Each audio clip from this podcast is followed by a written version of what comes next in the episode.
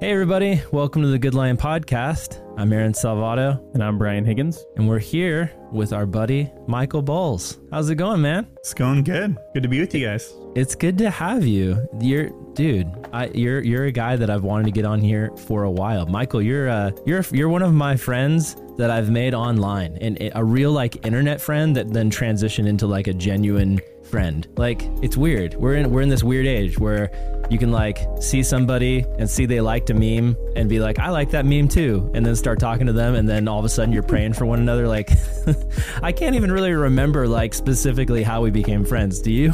like, I, there, it was not some crazy story, but what, what's our backstory, man? Well, I remember I was at, uh, I think, a taco truck in LA with my friend Johnny. You may know him by the Instagram handle SA Johnny. Yes. And he, like, through the, we were talking, I think, about like atonement or wrath of God. And he's like, oh my gosh, you got to connect with my friend Aaron and you got to listen to, you know, I don't know if you did something at the time, but Yeah, we, we were doing a little mini series on it. Yeah. So I think that's how I met met you online. That's so him. cool.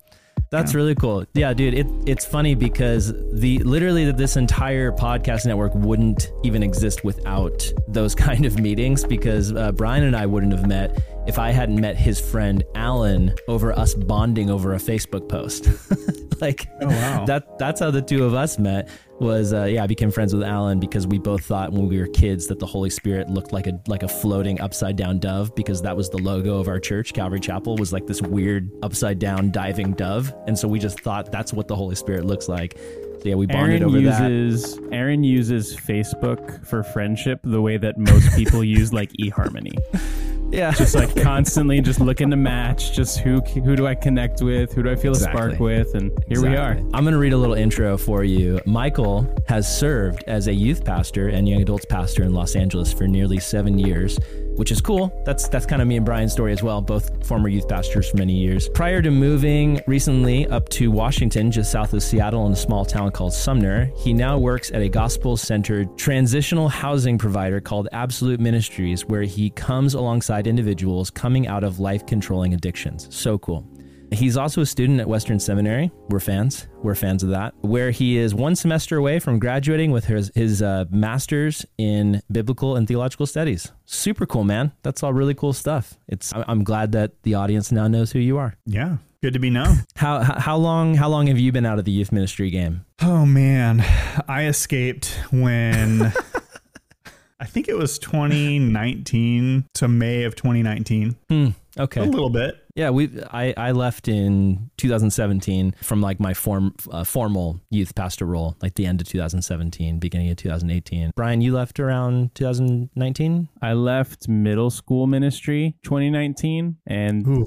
ended up doing college stuff for a year after that, uh, up until April 2020. Nice. Crazy similarities. You guys can't see us, but we're all looking at each other on camera and we're all like like Michael and I are literally wearing like the same thing. Like black t-shirt, beanie, beard. Not just any beanie, a tiny beanie, a fisherman's beanie if you were to look for it to buy. what do they call it? The trawler, the trawler cap. Yeah. Yeah. There Trawler cap. There you go. Well, we should probably get into what we're here to talk about today, which is beanies. We're gonna do a whole episode on the theology of beanies. We it have all used started a back. non-visual medium to explain to you beanies. it all started back in with the Corinth, Jesuit there was uh, Uh, there's head coverings, right? mhm. In Corinth, was that the beanie? Do we know? I think I think so. Mm. I think so. The the trolley is that what you just called it? trawler. Yeah, Yeah. that's that makes more sense. You know those guys who are always trawling all over the place. I don't know what trawl means. I'm guessing like fishing or something, but Trawl Yeah. seems like a, a motorized stroll because you just take the S off and you got trawl. Right. There you go. There you go.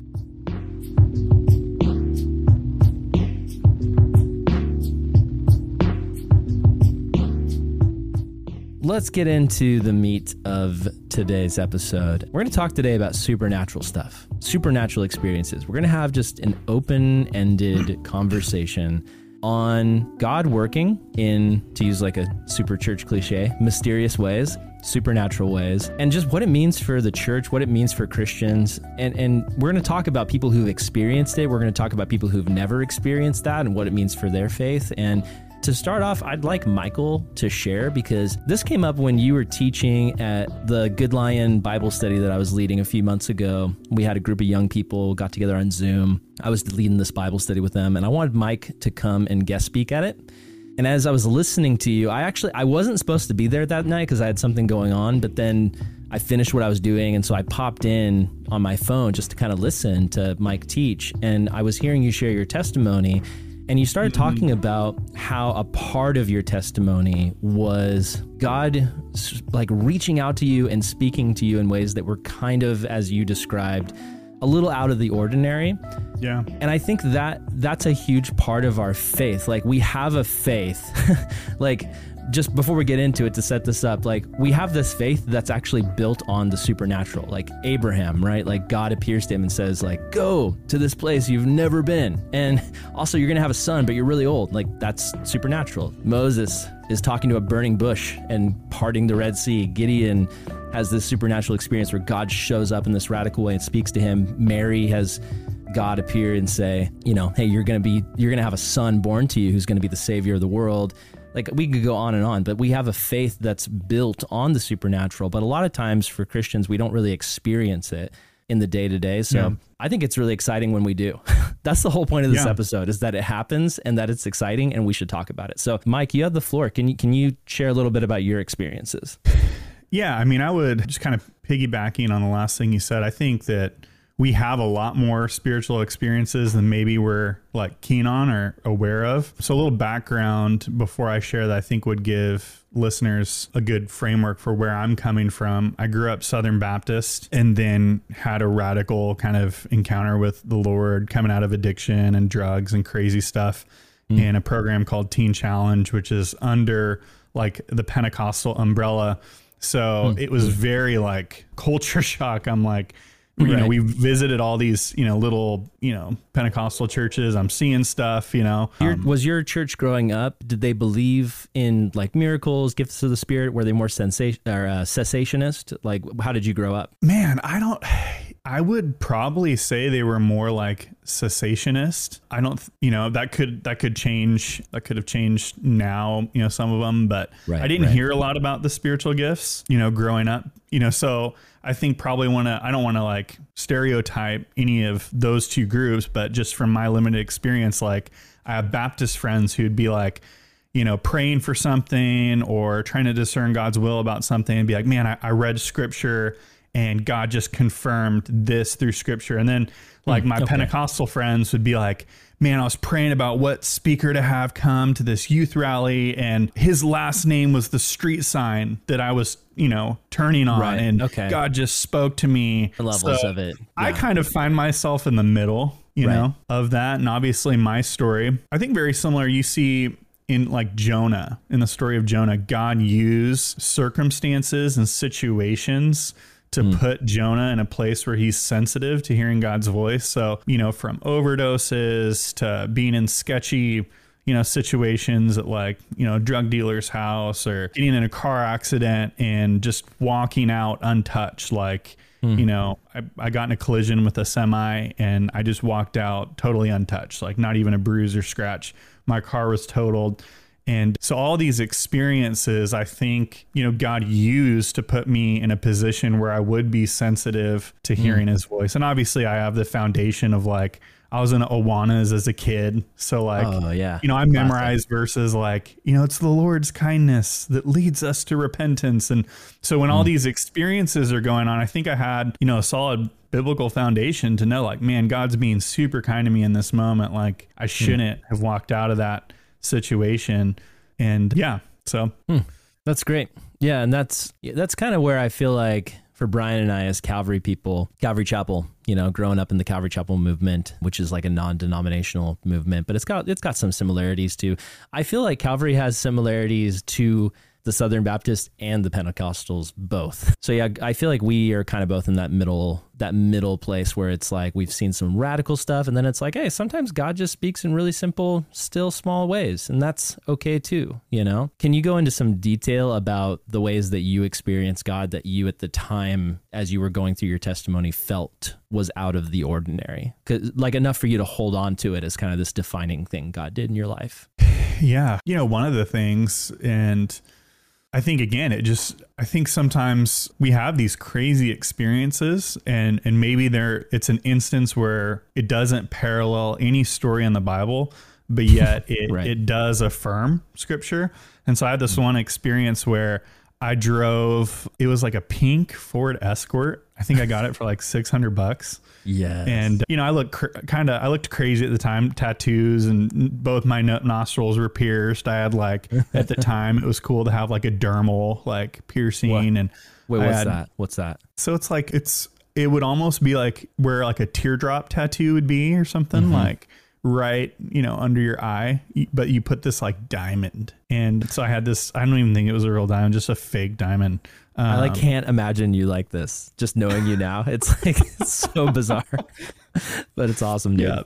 Yeah. so gauges in the ears. So I'm like smoking weed with in my little pink Ford Escort. As you do. Yeah. And and I remember I just ran out of gas. And I was actually living up here in Washington at the time. And so I'm like, pull over.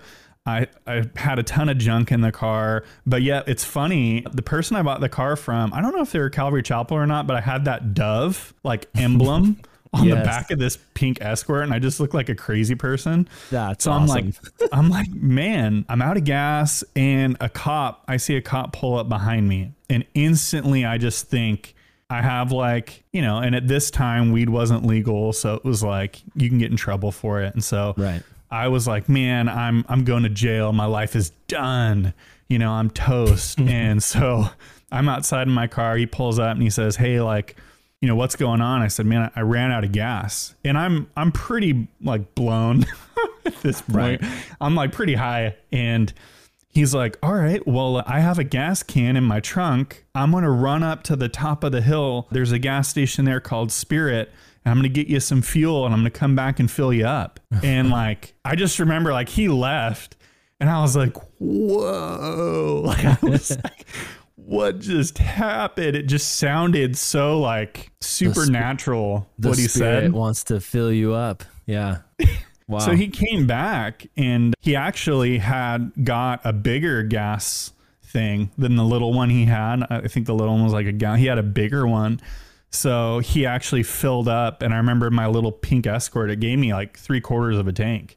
and I just, so I didn't get arrested. He took off, like, was like, all right, you know, like, have a good one. And I had three quarters of a tank of gas. And hmm. I mean, the world was my oyster, right? With three quarters of a tank of gas. and so I just got in my car and I'm just thinking like, man, isn't the Lord so kind even in my sin? Hmm. Like he's he's being generous to me. Like he's he's being super good to me like hmm. and I thought, man, I actually deserve this, but God didn't, who knows, like in his sovereignty didn't let that happen, but actually blessed me through a means that could have actually, you know, I could have got some real serious consequences and stuff.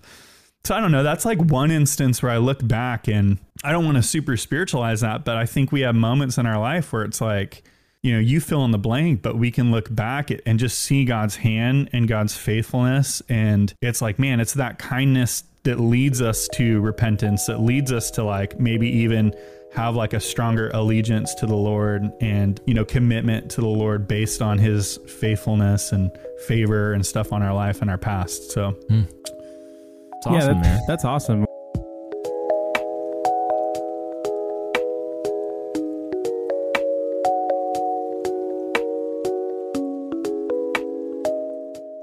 To me, one thing that really kind of stands out about that story is I could imagine how somebody hearing that story wanting to minimize the mm-hmm. effect of the supernatural in, in our world could say, like, oh, it was just one kind person. Oh, you were high at the time. Like, there, there's all these different things that I can imagine somebody saying. What I heard that story as was God gave you a living parable. Mm. I think about Jesus went around teaching and went and told stories of kindness. Think about the parable of the Good Yeah. Samaritan. He told a story of kindness, and the idea that he had was you will all recognize that this is the kind of love that I have for you. And to have part of that story be you immediately attributed it to, oh, this is not an officer's kindness to me. This is God's kindness to me. This is hmm. God trying to say something. This is God trying to show me a bit of who He is. That, like you're saying, you won't find that exact verse of, in your sin, I will give you three quarters of a tank of gas. But that idea of when you don't deserve kindness, you will still get it from me. You know, hmm. you will still receive from my mercy because I am a God who operates like that in the world. That's that's super encouraging to hear about. God spoke to you in a way that you were ready to receive at that particular time. Yeah, absolutely. You know, even as I'm in this like new kind of Pentecostal, more Pentecostal charismatic space. There are other instances, maybe that some of our listeners are maybe more familiar with, like in the liturgy of a service. Like I'd see, I remember I went up for prayer and it was you know some small church i think outside san diego or something um, i remember as i was like getting accustomed to this new like pentecostal charismatic space and we'd go visit churches and i remember seeing people respond and go up to the front and get prayer and you know someone would lay a hand on them and i remember it was like the first time i saw people falling back and oh yeah, that whole thing. I was like, what?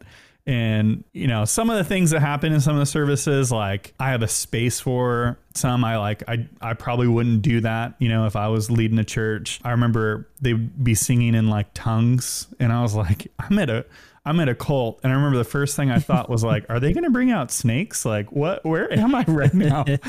and um, and so I remember I went up to get prayer, and the pastor like was pushing on my forehead, Hmm. and I think I might have been like a week or two out of you know my crazy lifestyle, and I remember I kind of like pushed him like, "Hey, bro, like what? Why are you pushing me, dude? like, you Yeah. trying to throw it out or what?" And Yeah. and then my buddy next to me was like, "Just you know, there's someone behind you to catch you. Just just fall back." Oh, and gosh. you know this was a long service so i just remember i was like all right i guess i'm just gonna like fall back and trust fall and close my eyes and just kind of chill and ride this thing out and i just took an edwards class at western and you know if you know anything about edwards he lived during the time of the revivals and great awakenings here in the what is now the united states. And he's known as just being a cessationist. Hmm. It's something that I thought was really unique to him in his posture as he's kind of evaluating some of the some similar stuff like laughter interrupting service, people crying, you know, people falling out.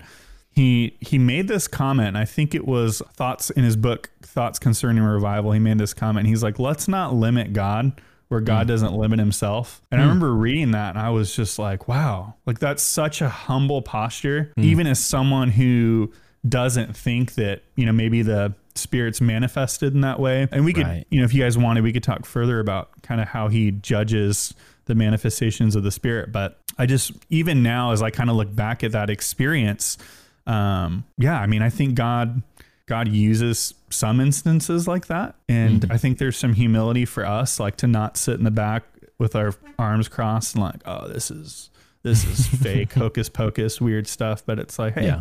like maybe let's just not let's not limit god where he doesn't limit himself Yeah, I love that. I love that statement from Edwards. I'm not the biggest fan of Edwards' theology myself, primarily just the stuff that you read in like Sinners of the Hands of an Angry God. But there, there's stuff that I appreciate about Edwards, and that's a great quote that he just threw out. I, I just want to point out before we go any further, just for the audience, that there's kind of two things at play in this conversation, I think. You, you guys can let me know if you agree or not, but I think that for those of us who fall in the space where we're not cessationists, we believe that God is still actively at work doing miracles uh, today, both through through His church, but also just independently in of Himself. There's kind of two things at play. One, there's genuine miracles happening. There's God working in mysterious ways, healing people at times, speaking through people at times.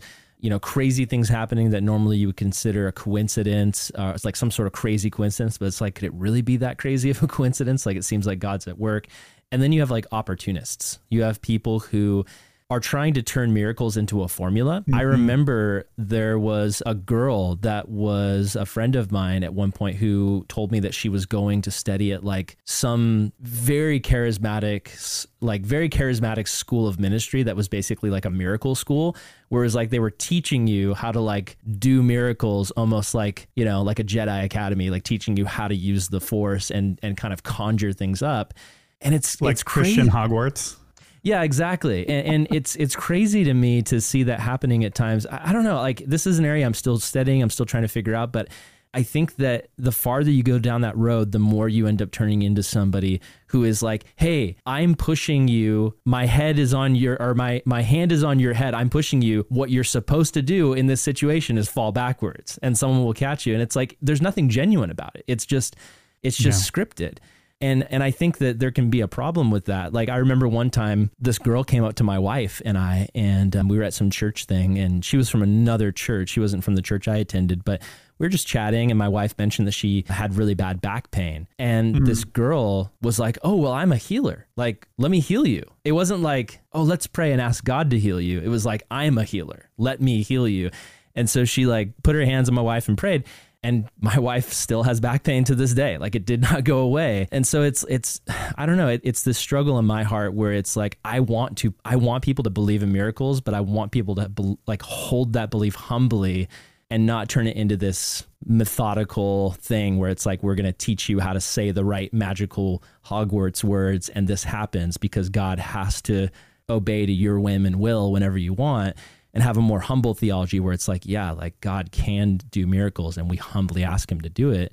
And then we, we wait and see what the spirit does and not what, what we conjure up, I guess. I don't know. What do you guys think? Yeah, I think like I don't know when when I hear you know the girl saying I am a healer, I immediately think, well, you know, kind of maybe I could see how you can get there, but really like God's the healer, so Right. let's pray and see what God's going to do in that situation. I don't know, Yeah, Brian, what do you think? Hmm. Yeah, I, I would say a few things. I believe God does miracles. Hmm. I just don't live like I believe that though.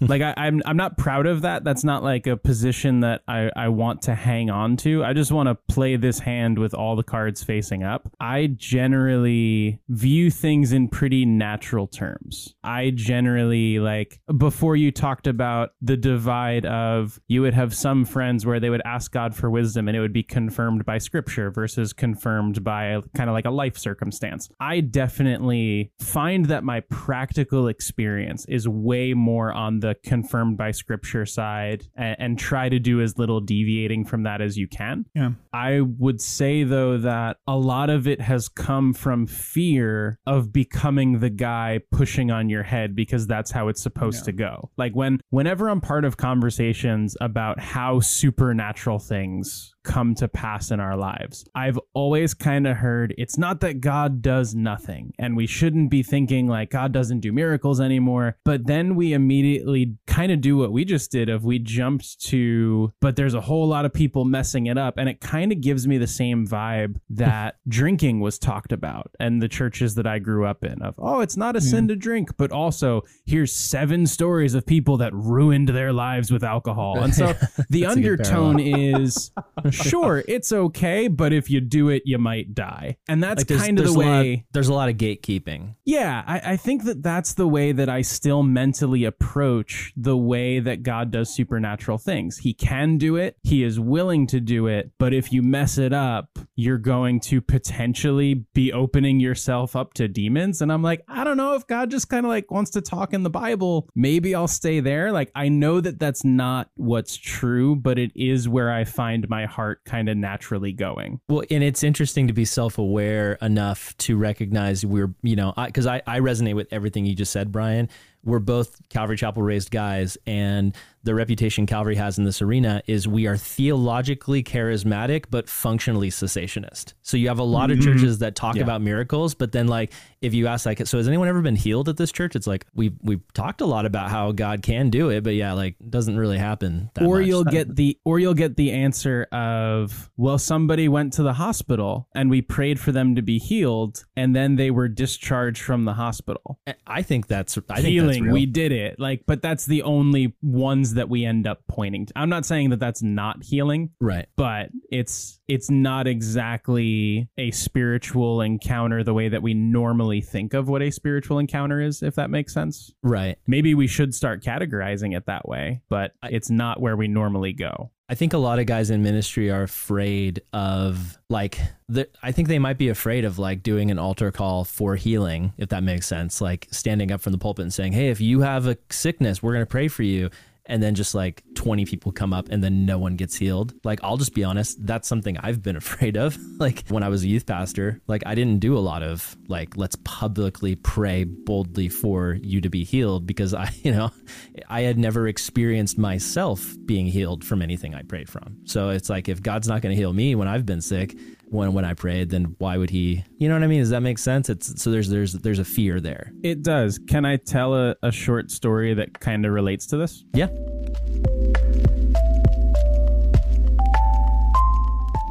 Do you guys know the group Come and Live? They're a Christian record label. The guy who runs it is a guy named Chad Johnson. He mm-hmm. used to be an A&R rep for Tooth and Nail back when like Tooth and Nail was the coolest mid mm. 2000s Christian thing. He started Come and Live. It was a record label where they gave all their music away for free and they kind of functioned based on donations. Oh, nice. Oh wow.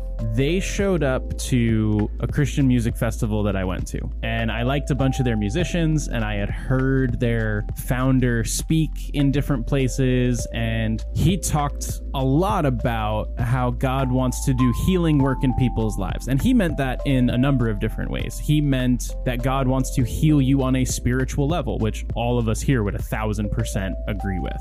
Uh, Yeah. he talked about God wanting to set your character back in order, and he described that as a kind of healing, which, again, I think we're all on board for that. He would then also talk about physical healing, and he had examples of, of things that had happened, and there'd be like a heavy metal band playing behind him, and he'd be praying for people, and they would start feeling better, and like all kinds of different stories and stuff. And I was like, I am very intrigued by this guy. Hmm. And I saw him in the morning at this music festival, and I went up and started talking to him, and he was super gracious, and he was really willing to let like 17 year old me just be part of his conversations going on. Hmm. And we were kind of walking over to somewhere where he needed to go, and his team kind of started praying together for the day. And I kind of figured, oh, you're going to be with your guys now. I'm going to head out. And he's like, no, do you want to pray with us and like stick around? And I was like, sure, that'd be awesome. I'm totally in for that. So we're all praying together and asking God to guide the musicians, to prepare the hearts of the people that are coming in, all kinds of different stuff. And then he kind of opened it up to hey, it's been a long touring season. How are we all feeling physically? Is anybody worn down? Is anybody got aches and pains and stuff? And they've started bringing some people into the middle. And, you know, someone who was a, a roadie would be like, oh, my back's been killing me for a couple weeks. They'd pray for him, and nothing was weird about it. Nothing seemed like forced or anything like that nothing seemed to immediately change. Like there was there wasn't uh like they didn't have the guitarist who was you know in a wheelchair and then he stood up and walked away. Like there was nothing like super dramatic like that. And i'm watching this happen and i'm sensing god say to me don't doubt this as much don't be as worried about this because i'm sitting there thinking like how does healing work what can i examine will they crack the formula and all that and where we were, it was just this huge open, like grass field, and it was super dusty, and I was really congested. Hmm. And I, not from a place of let me fact check these guys, from a place of these are people that love Jesus that want to pray for one another. So I said, Hey, I've actually been really congested over the last few days. And they put me in the middle, and they all start praying for me. And it wasn't weird prayer, it was very organized. It was everybody praying together. It was all the stuff that like checked the boxes in my mind. And I could feel every breath getting easier. I could feel everything mm-hmm. opening up. I could get this sense of I actually am less congested because of mm. what's going on right now. And for me, that's a moment that I look at and say, I don't think that God's ultimate goal was the end of my congestion in that situation. Right. And that's sometimes where I think we get it wrong. I think sometimes we think that the ultimate goal of supernatural experiences is that we will be healed. And yet, Jesus raises Lazarus from the dead, hmm. knowing that he will one day die again. Yeah. In at least in physical terms. You know, it wasn't that he overthrew it in that particular moment. For me, the thing that I learned in that prayer circle and learned through that kind of easing of congestion, I left with the sense of I just need more faith. I just need to believe in God more. I have hmm. him so limited in my mind. If I haven't seen him do it before, I have a hard time trusting he can do it in the future. Hmm. And that was a space that I entered into where those guys didn't know me. They had never seen anything happen in my life, but they had a trust that we can ask God, and in his graciousness, he might say yes. And at times, he hmm. might not answer us in a tangible way that we can trust in that moment, but we should still at least approach him in faith and let him answer. Yeah. Does that story make any sense? Oh yeah, yeah, yeah. It really does. Like, I'm really glad you shared that. I, I think that's getting at the whole point of miracles. The whole point, uh, if you look, if you look throughout Jesus's ministry and when miracles were done, it was sort of this tandem meaning. I think where. On the one hand, you have a God who's very concerned with humans, very compassionate for humans, and he sees sick humans and he heals them. But it's like healing was never the ultimate goal because all of those humans still died one day. Like they still got old and sick and died. So it's like if the point was healing, like God would just take away all of our sicknesses and make us live forever, which is, you know, eventually what the end of the story is, right? That's the new heaven and earth. But for now, like the point of miracles seems to always be to wake people up to the reality of God, like to show people who God is, how God cares, what his character is, what his power is. And so I think like you can't turn it into a formula where it's like if you just mm-hmm. say the right words, X plus Y equals miracle. But it's a lot. It's it's a much more humble and, and quiet thing, I think. But when it happens, it it, it shows you who God is, and it, it's something that I think God continues to use, especially here in the West. Like if you look in third world countries, there's way more stories of people getting healed and miracles happening because that's a Yeah. culture where they already believe in that level of spirituality. Like in some of these very kind of, we would say in our context, backwards countries, they don't believe so much in science. They believe in the mysterious spiritual realm. And so God breaks through and speaks to them in that way. Out here in America, I think it happens a lot less because like God knows how much we're we're not attuned to that stuff. So when it happens, like it, it really can be mind blowing.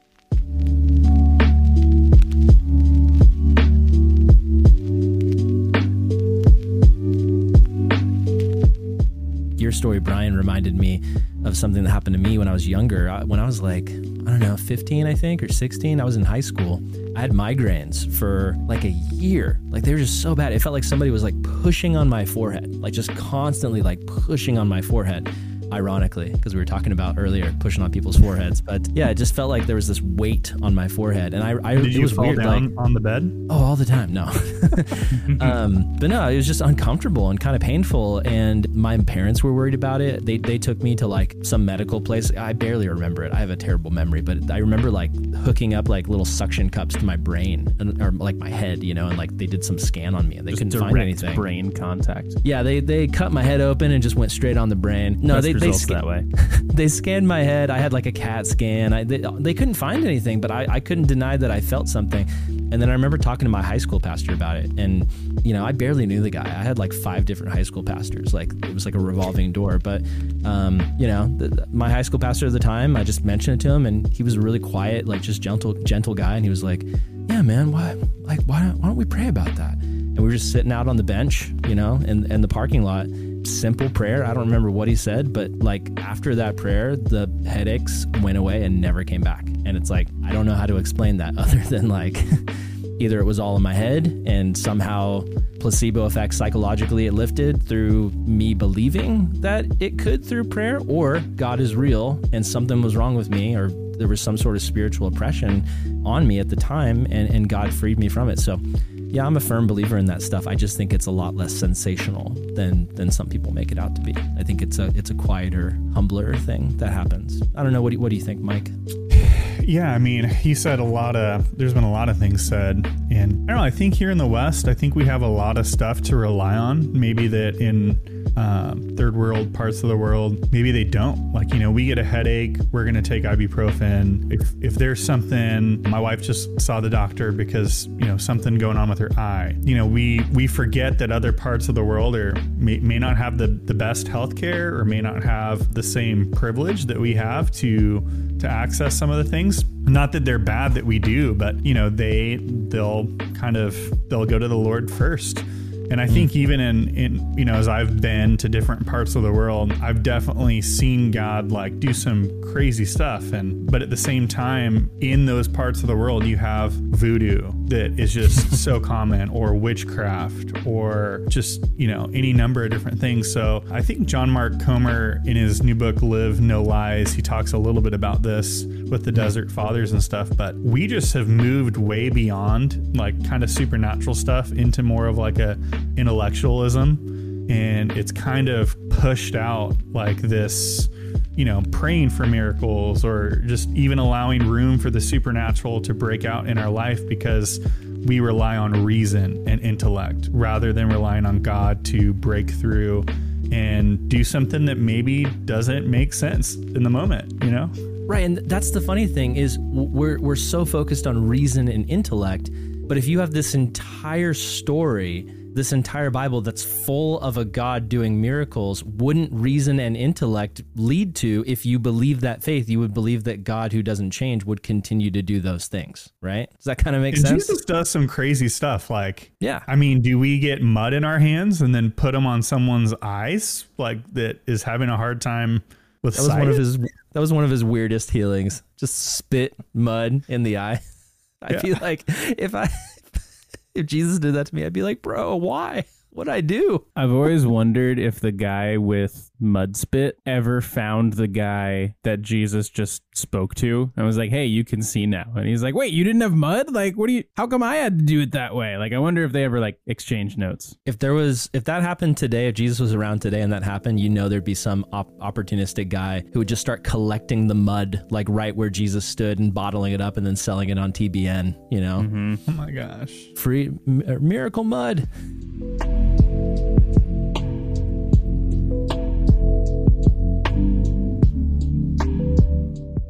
Well, Michael, let me ask you this then. As we think about our reliance on reason, part of that I think has to do with we feel that we need to contribute to things going well for us. If I need money, I'm going to go on Indeed to get a job before I'm just going to pray for God to have like a blank check show up at my door. Like mm. we we think of things as very cause and effect. Do you think that we need to break our reliance on reason or at least re-examine our relationship with reason?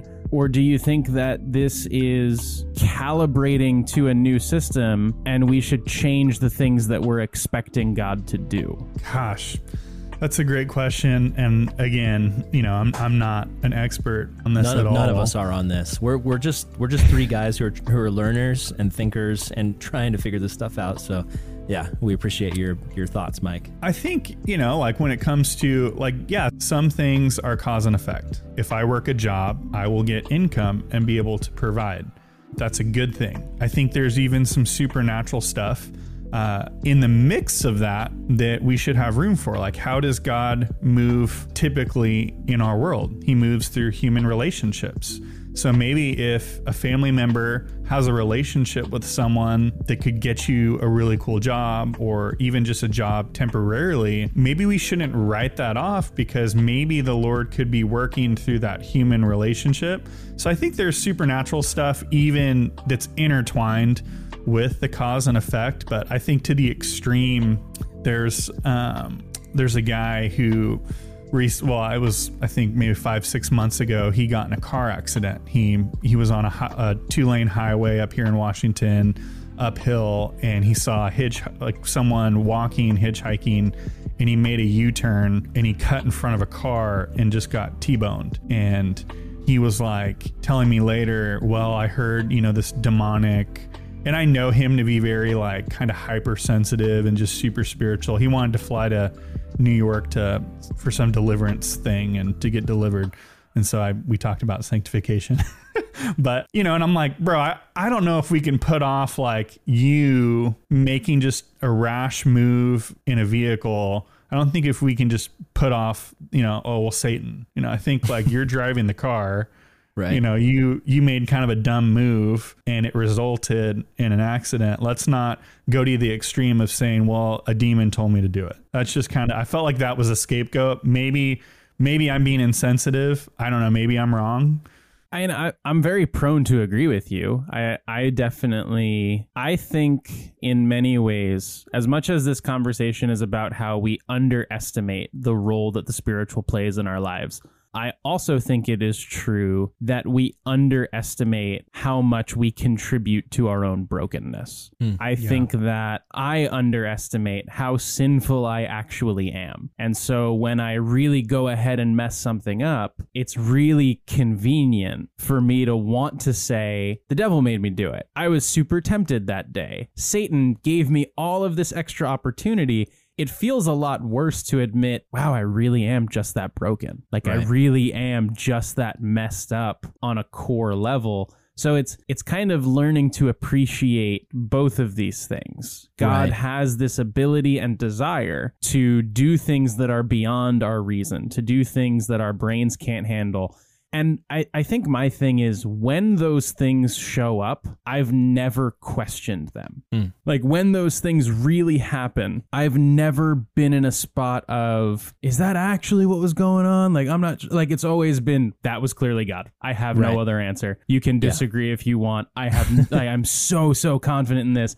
And then all the moments where I'm like, well, maybe it was Satan tempting me. Then I'm kind of prone to think maybe I'm just a bad person. And I need to admit that because it's what the Bible says. L- let, let me push back on that though for a second, or, or I don't know if this will be pushback or not. You, you you tell me. But have have either of you guys read Screwtape? Yeah. Yeah. C.S. Lewis, definitely. Screwtape Letters.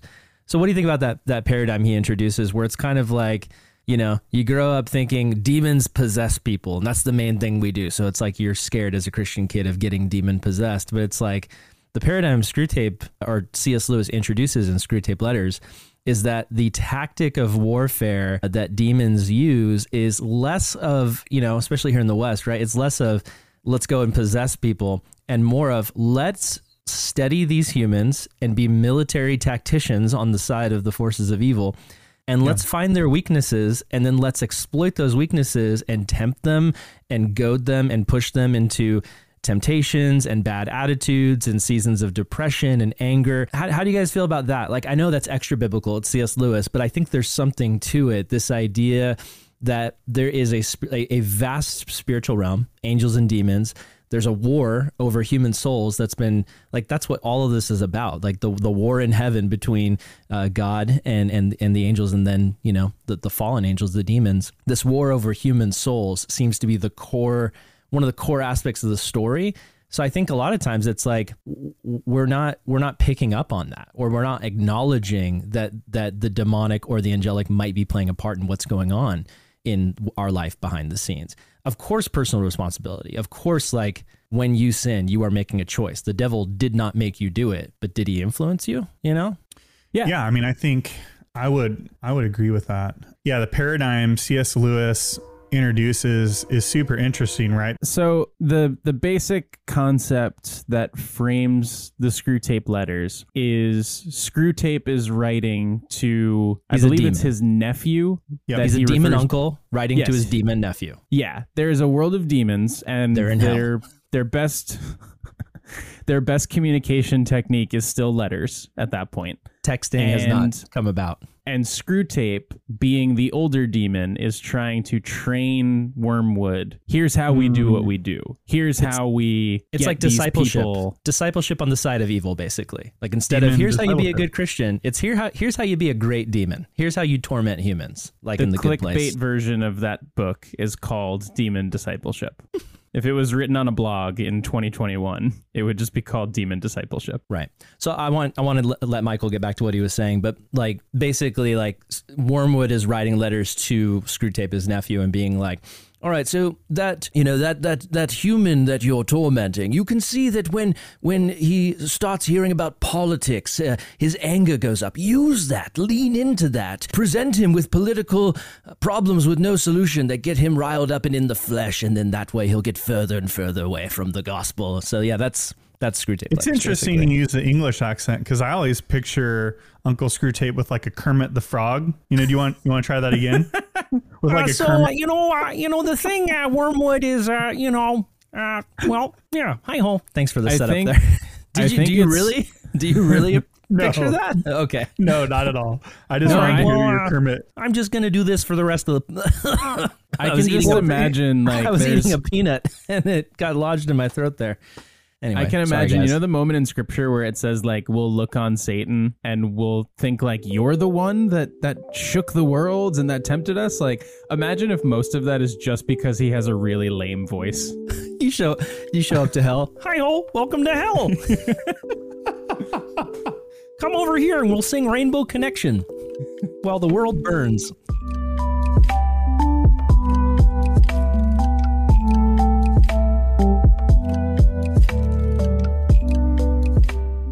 You know the paradigm going back to Screwtape that he introduces is is super interesting right? Like because they they're on the outside looking in at like a christian and it's interesting. I, I just remember there's some things that they let the christian kind of continue doing or actually maybe not doing in the church because they kind of fall into just being uh, lethargic complacent and so I even think of just contemporary terms like what if there was like another chapter written, you know, and because we know a lot of the stuff we do throughout the day is very formative, right? It's forming mm-hmm. us in one direction. And so I wonder if like Uncle Screwtape today is like, hey, let that Christian spend hours scrolling or you know man i'm super excited they're creating this account and gonna they're gonna spend hours on this social media outlet and be formed by these ideologies or these Right. You know and we can i don't want to rabbit trail hard but we can go any that- direction on stuff that's, That's happened. exactly exactly what I'm talking about. And so, yeah, I mean, instead of being formed by like the word of God, someone, a, a lady in our church on Monday night, we had a leaders meeting. She just, it sounded so basic, but she just said, man, I really feel like we as leaders really need to be formed and get back to like the reading of the Bible and like being formed. Mm. Studying and reading like God's word. You know, I, I have a friend. I remember this was years ago. we'd do devotions together, and he would always bring like Rick Warren's Purpose Driven Life, and I'm like, bro, we're reading the Bible together. Like that. That's not. That's not the Bible, bro. Yeah. And he's like, dude, there's scripture in it. It's pretty much the same thing. Right. But Yeah, A, a lot of people want sort of a, a pre-packaged version of the Bible that goes in a really specific direction, like like the Purpose Drizzle, dri- uh, drizzle the Purpose Drizzle Life, Rick's uh, rap album. So lame. that like, yeah, I don't know what that was. That was like a little bit of early 2000s humor coming out there. But yeah, we we want like the pre-packaged Bible. We don't want to actually wrestle through the Bible ourselves, and you know, I've even been guilty of that. But if, if I can go back to the conversation of miracles, we were talking a little bit about kind of the role of science and how in the West we look at situations and evaluate it by reason, logic, and science. I, I think it's interesting to know that we we tend to pit God and science against each other, like uh, Nacho Libre, right? What's the name of that one character, uh, Nacho's little assistant, where he's like, "I don't believe in God, I only believe in science." You know, we can do that, but nobody knows his name. nobody knows that guy's name. He had long hair and he was skinny. I know exactly who you're talking about. He, belie- he didn't believe in God. He believed in science, and then Nacho baptized him. But People are really upset at us right now. Yeah, I don't remember the other guy. Anyway, the thing I'm trying to get at though is that science and God do not have to be opponents because God invented science. And so I think it's interesting when we look at healings. Brian, either one of you guys brought up how in third in third world countries you see a lot more healing because there's a lot less science. there's a lot less medicine available to those guys. And so it's almost like they have to be supernaturally healed. When you think about modern medicine, a lot of it is a miracle. Like it is it is God allowing humans to develop and maybe even inspiring and leading humans to develop cures for diseases. Like how is that not miraculous? Like, it's not like God and humanity is competing against one another. God's created humans and gave them the ability and giftings to create themselves. And so, a friend of mine on Facebook shared this. I was just asking about miracles and people's experiences. And he said, In the space of two years, my senior pastor has been healed of vocal cord cancer through radiation treatments. So, healed by science, mm-hmm. right? And then, without any science, healed of a brain aneurysm and a mini stroke.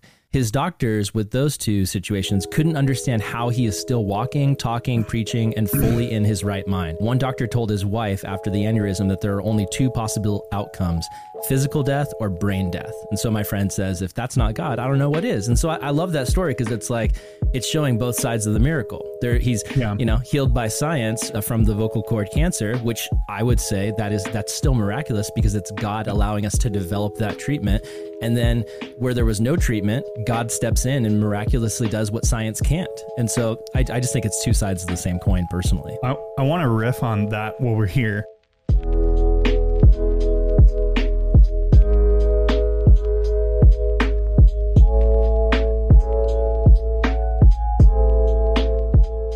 As I work with individuals with mental health, sometimes mm. dual diagnosis, and it's I've I've been in this space for like a year now, and I think you know Pentecostals, not to you know some Pentecostals like in the early 1900s would label schizophrenia as like demon possession, and they would try to cast out demons because you know this person's has schizophrenia or is bipolar, you know, must be a demon.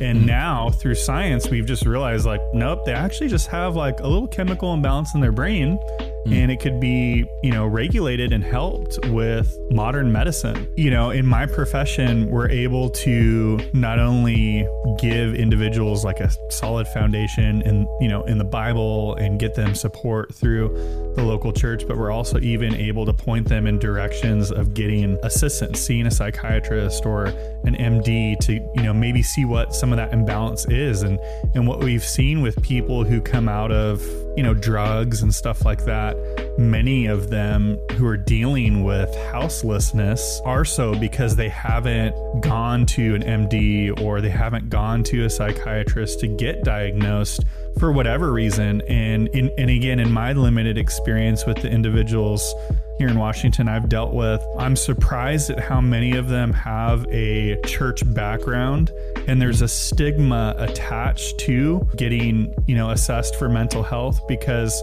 well, I should just have faith, or the Lord mm. should just heal me, or I'm a new creature in Christ, so I shouldn't still be struggling with this.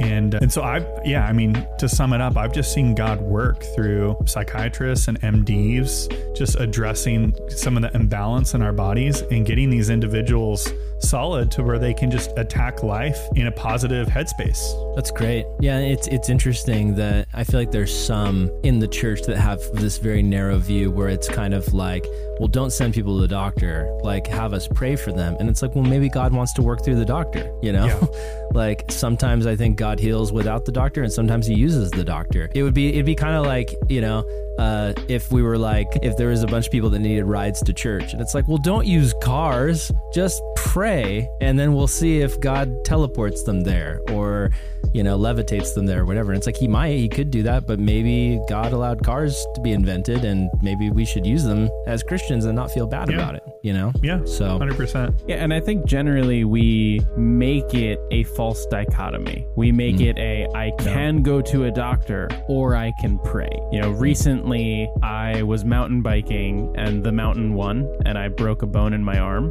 and I have awesome Christian family and friends that I told about it, and all of them said, Hey, we're going to pray for you. Also, what doctor are you going to? It wasn't a, I'm going to pray for you. Don't tell me any of the medical stuff. Or, oh man, you already went to urgent care. I guess we can't pray for you anymore. It, it wasn't either of those things. I, I think that we miss the idea in we want supernatural things to happen. We miss the idea that God can be working supernaturally through natural looking means. You know, mm. I, I always held on to, I taught through the book of Joshua for junior high students. And I believe it's in Joshua chapter 4 where they cross over the Jordan and they finally start to settle in the land. And there's this quick verse that mentions, and God no longer provided manna, but God fed the people through the crops of Canaan, or the, the people ate of the crops of Canaan, the land that they were settling. And there's this awesome commentator, Dale Ralph Davis. He's so good on like Joshua, Judges, those kind of historical books early in the new in the Old Testament. And he said something to the effect of a lot of people read this as God stopped providing for the Israelites or God stopped feeding them. Instead, he chose to use the natural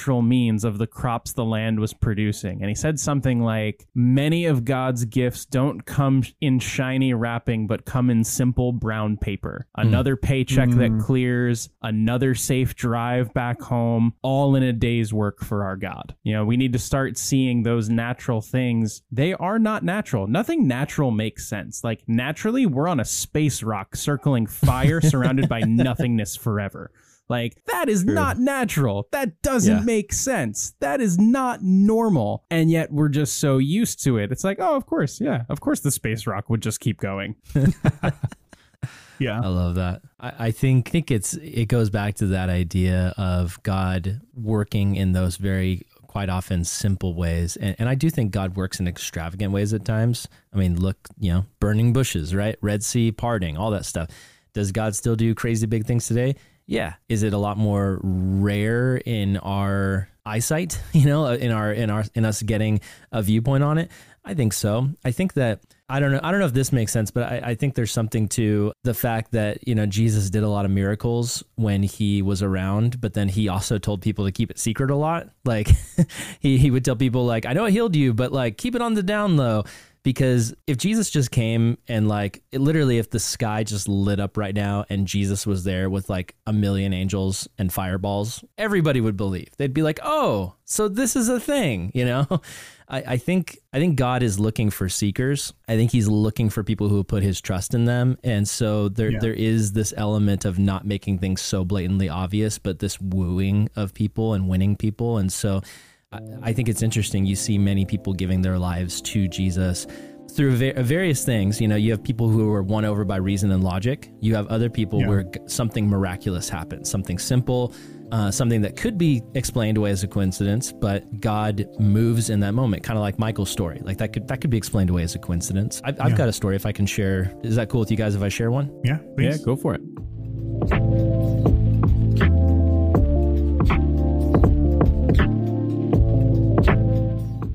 This is uh, something that I look back on. I have several of these in my life, you know, and they're not huge. They're just these small stories, but I look back on them and I'm like, okay, this is a moment where I attach it to my story of who I am and how God has worked in my life. And I can't really explain it away apart from Jesus. I, I think I've told this once or twice on the show in earlier seasons, but, and I'll try to make it quick because I know we're kind of at the end of the episode here. But I, long story short, had been praying about whether or not I should go on a trip to Ireland for years. Like, I prayed about it from the time I was in Bible college to the time I was like 26 or 7 or whatever.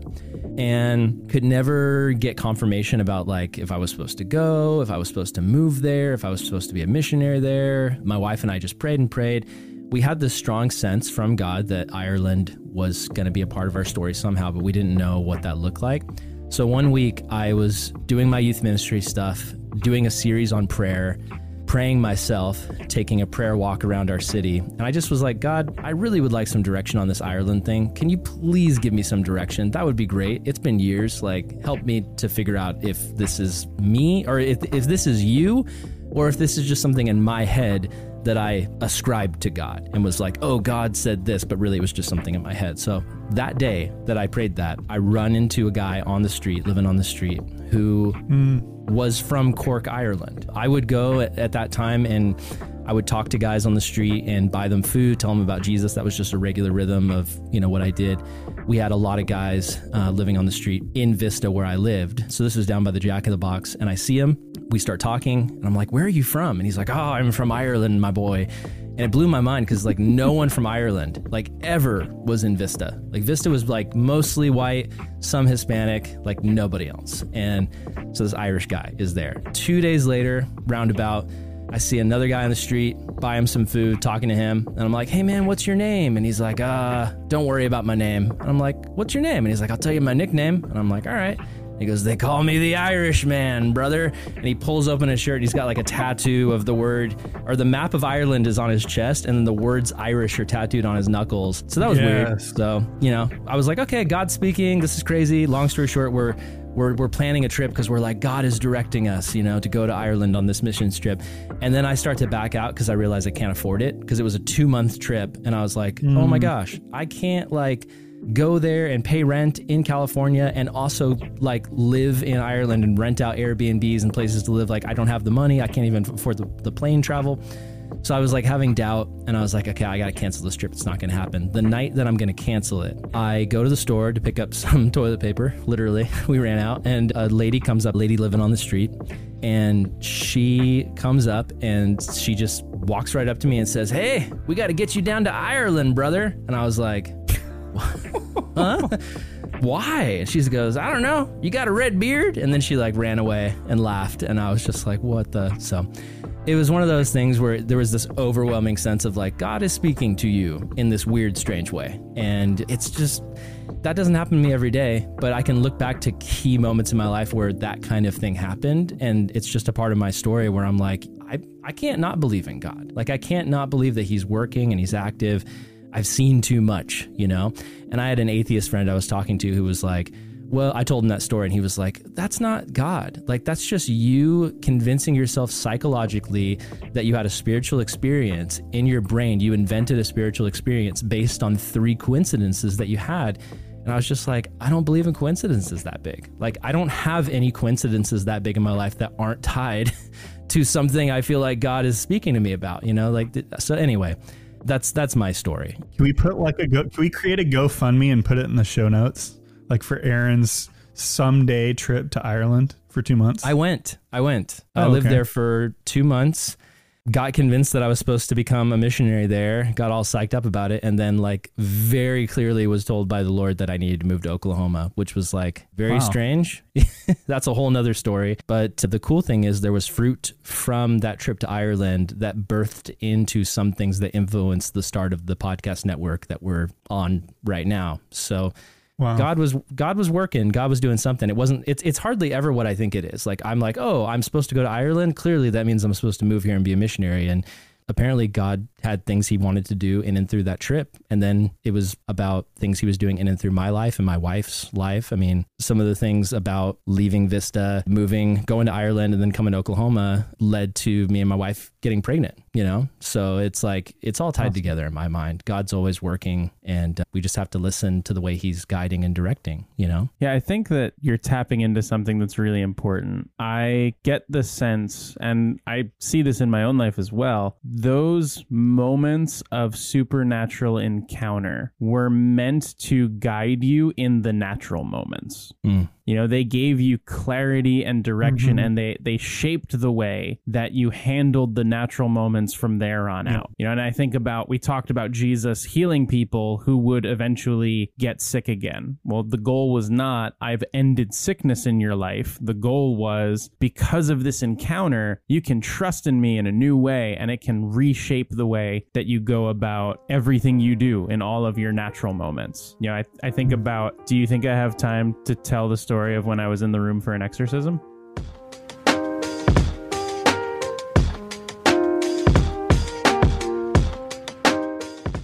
So there was a moment where I was on staff at a church in New Jersey, and we got a call that day, and it was a Monday. And I, that matters just because there were very few people in the church office on a Monday because everybody was there yesterday. There was somebody in the church who was a little bit younger than me, where his dad was saying, "I think." My son is demon possessed. And our pastor talked with him and said, bring him to the church. We're to pray for him. Like, I, I think you're right. Like, we're, we're to do this. And he kind of rounds up anybody that was a pastor in the building at that point, And he was like, "Yeah, you're a youth pastor, but you count. Like, come on in. And in my head, I'm thinking, this isn't what we think it is. I know this guy. He's not demon possessed. He's had all kinds of different, like, emotional issues, and he's had different, like, this is not what we think it is. That was my thinking. It became very clear the moment that I saw him. Oh my goodness, he's demon possessed. Like this is this is real. Like it it felt like a movie. And I remember my senior pastor went up to him and just kind of very calmly, very simply was like, "Look, we believe that Jesus has authority here. We believe that Jesus can heal. In the name of Jesus, come out of this person. And he immediately fell mm. like flat on his face. I was like, oh my goodness, we won. Like it was real. It's happening. And then he like calls us all in. We're like laying hands on him and we're praying for him. And we all just kept, at least me, I just kept repeating, like, in the name of Jesus, be healed. Like, Jesus, you mm. are the powerful. Like, just the name of Jesus just kept being repeated. And it wasn't Brian Higgins, Demon Slayer. You you were you were no, calling on Jesus to do the work. Yeah. No, no. I definitely I it was in this little like staircase area where it happened because like we were gonna bring him inside and then bring him up the stairs and he like wouldn't come up, so we went down to him. I was definitely like the fourth string person in this moment. Like I would I was just happy to have the invite. Like I was not part of what was really going on, but all I could keep doing was just repeating the name of Jesus. Like I just kept mm-hmm. kind of doing that. And we kept praying for him. And it seemed like things quieted down for a minute. And then he started like moving around again. And we kept praying. And kept repeating the name of Jesus. And like everybody in this little area, like there were probably like seven or eight people total. We're all just kind of repeating the name of Jesus. And five minutes later, he's entirely back in his right mind. Mm. He described the feeling as like when you finish a really hard workout and you're just kind of like oh, drained. Wow. And it, w- it was clear that something had changed. Well, and I remember, I mean, first, the, the first most important thing that happened in that moment was that someone under the influence of demonic entities was freed from that. That, mm. if nothing else goes on, that's a total win. The second thing that I feel happened for everybody, and, and especially happened for me, was I left that place thinking Jesus actually is king. Mm. Like, I actually encountered a moment where the only thing I could do was call on the name of Jesus. Like, the only thing I could do was evoke the kingship of Jesus to change the spiritual landscape of a situation, and wow. he did. Mm. And suddenly, like, I still needed to budget, but I was a lot less worried about finances. And like I still needed to prep my sermons for the junior high ministry, but I was a whole lot less afraid about like what if my outline isn't perfect? It's like Jesus is king. He beats up demons. Yeah. Like he can overcome an outline that you know I wasn't quite sure on, and he can overcome the fact that I couldn't find that perfect illustration for the intro. Like there was a change in the way that I viewed the natural moments because of the way that I saw Jesus come through in a very clearly supernatural moment. Powerful. That's awesome when you said like we won i thought of like an avengers scene with like captain america like destroying thanos that's totally how it felt the demon's like, you should have gone for the head. Well, because at first, got to put the hand on the head, right, and give it a good push. You got to just just push, just just lay down. You're just supposed to lay down.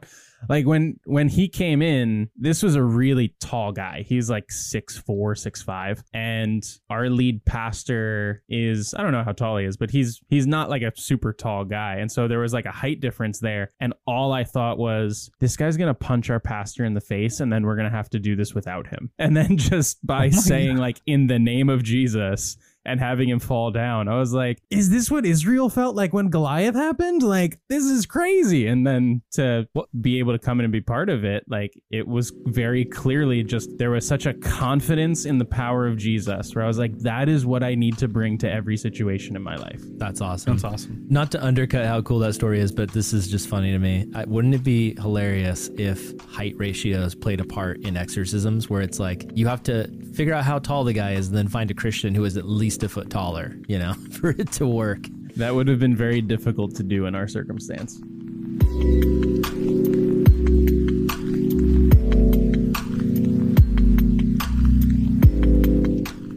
I, I love what you're saying because it's it's pointing to the reality that like the point of miracles is to point to the reality that Jesus is king and Yeah. Lord and so in control that he has power over the natural. That's why it's called supernatural. you know, he is the one who created the natural and therefore he can bend the rules and he can go in and he can heal and he can stop demons from tormenting. I mean, and and, and you know, going back to originally what I was saying of, you know, we've got all of these stories in the Bible of miracles happening. Why would a supernatural faith story become less supernatural over Yeah. time? So I, I think, you know, for, for me, the place where I end this conversation or where I leave this conversation is with the thought of if you're listening to this as a listener, you know, I'm talking to you guys listening now. Maybe you've grown up around miracles. You've seen a miracle. You've seen something su- supernatural. You've had a moment like I did where God spoke to you in a weird, crazy way. Maybe you didn't, you know, and, and, and but I, I want you to hear from three guys that hopefully you can trust that it does happen sometimes and that it does exist. And just because you haven't seen it doesn't mean it doesn't exist. It's sort of like the story of Thomas, you know, where it's like, he's like, I'll, I'll believe when I see the holes in the hands. We can all be like that. And I can be like that because I've had my own supernatural experience of God's, like my, the way God usually supernaturally does something in my life is through leading me in a, a direction. Like literally, I've had like, hey, I have a very strong sense from the Lord that I'm supposed to go stand at the corner of that gas station. And then I do. And then a guy shows up and like it's the perfect witnessing opportunity, divine appointment. He gets saved. Like that's the kind of stuff that happens to me. So I believe hardcore in that stuff. I don't see healings a lot. So I tend to doubt mm-hmm. healings, like because I, that's not my experience. So when I hear a story of some crazy healing, I'm like, wait, wait a minute.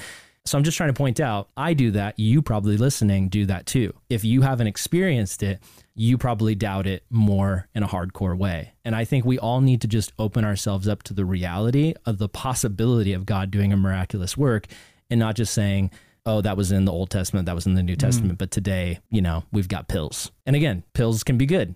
like it depends on the pill, but like, you know, God, medicine is something that it's a blessing from God. But I'm just trying to say, don't let your doubt hold you back from experiencing what God is doing and also for rejoicing with other Christians when they share the miraculous things that God is doing. So I'll, I'll leave my thoughts there. Mike, what do you, what do you think? Well, I'm just, I don't want to leave our listeners wondering who Nacho Libre's partner was. It's Esqueleto is his name.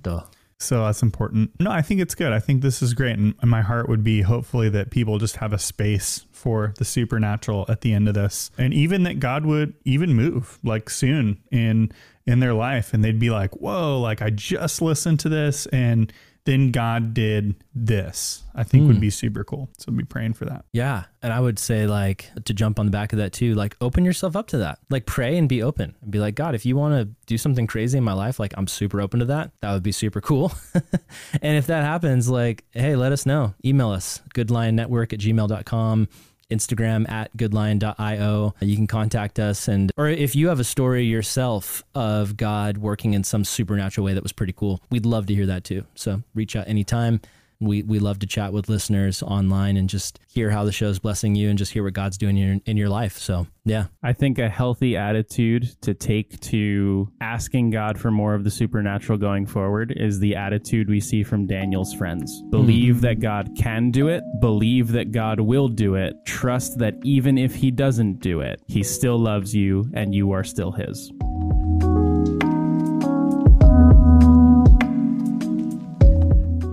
Thanks for listening to another episode of the Good Lion Podcast. If you like our show, please take a minute to give us a review on iTunes. It seriously helps so much. The more reviews we get, the more people will find us. And so, if you want to help the show, please just go on iTunes and leave a quick review. We also love questions from listeners, and we love to do episodes focused on questions. So, if you have a question and you want us to talk about on the show, send it to our email address, which is goodlionnetwork at gmail.com. Send us a question. We'd love to talk about it on the show.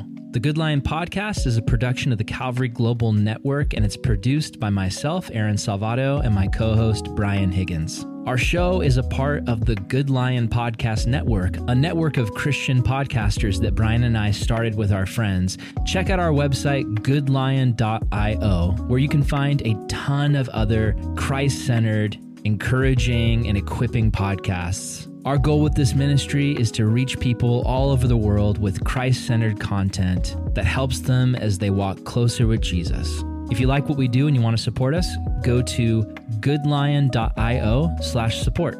Thanks for listening, and we'll see you next time.